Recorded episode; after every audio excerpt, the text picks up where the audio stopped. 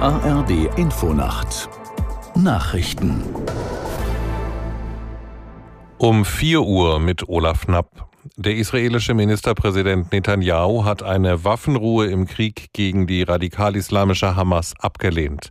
So wie die USA nach der Bombardierung von Pearl Harbor oder dem Terroranschlag vom 11. September keiner Feuerpause zugestimmt hätten, so werde Israel einem Stopp der Kämpfe mit der Hamas nicht zustimmen, sagte Netanyahu. Aus der Nachrichtenredaktion Marei Beermann. Jede zivilisierte Nation sollte an Israels Seite stehen und die sofortige und bedingungslose Freilassung der Geiseln fordern.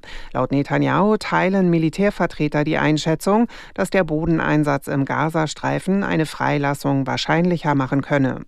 Viele Angehörige sehen eine Befreiung der Geiseln dadurch eher bedroht. Die Offensive Israels rückt offenbar weiter voran. Die israelische Armee hatte eigenen Angaben zufolge eine Soldatin befreit, die Anfang Oktober von der Hamas verschleppt worden war.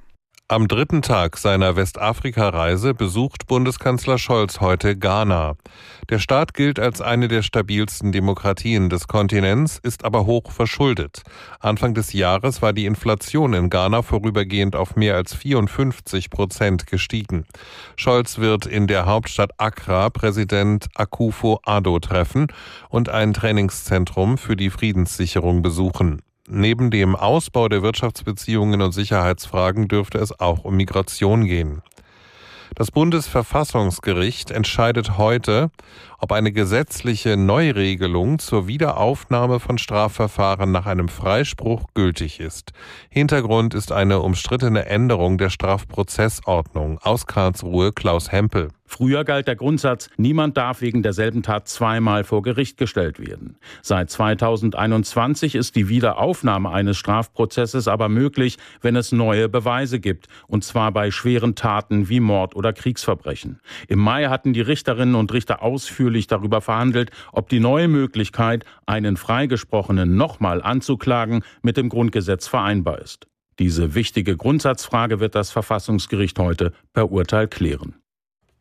Fußballweltmeister Lionel Messi ist zum achten Mal mit dem Ballon d'Or ausgezeichnet worden. Der 36-jährige Argentinier erhielt den Preis für die vergangene Saison auf einer Gala in Paris. Als bester deutscher Fußballer kam Nationalmannschaftskapitän Ilkay Gündoğan auf Platz 14.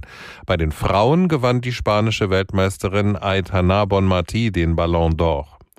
Das waren die Nachrichten. Das Wetter in Deutschland. Am Tage dicht bewölkt, dabei am Morgen südostwärts abziehender Regen, gleichzeitig von Nordwesten her neuer Regen, bei 7 bis 15 Grad an der Ostsee Sturmböen möglich. Es ist 4 Uhr 3.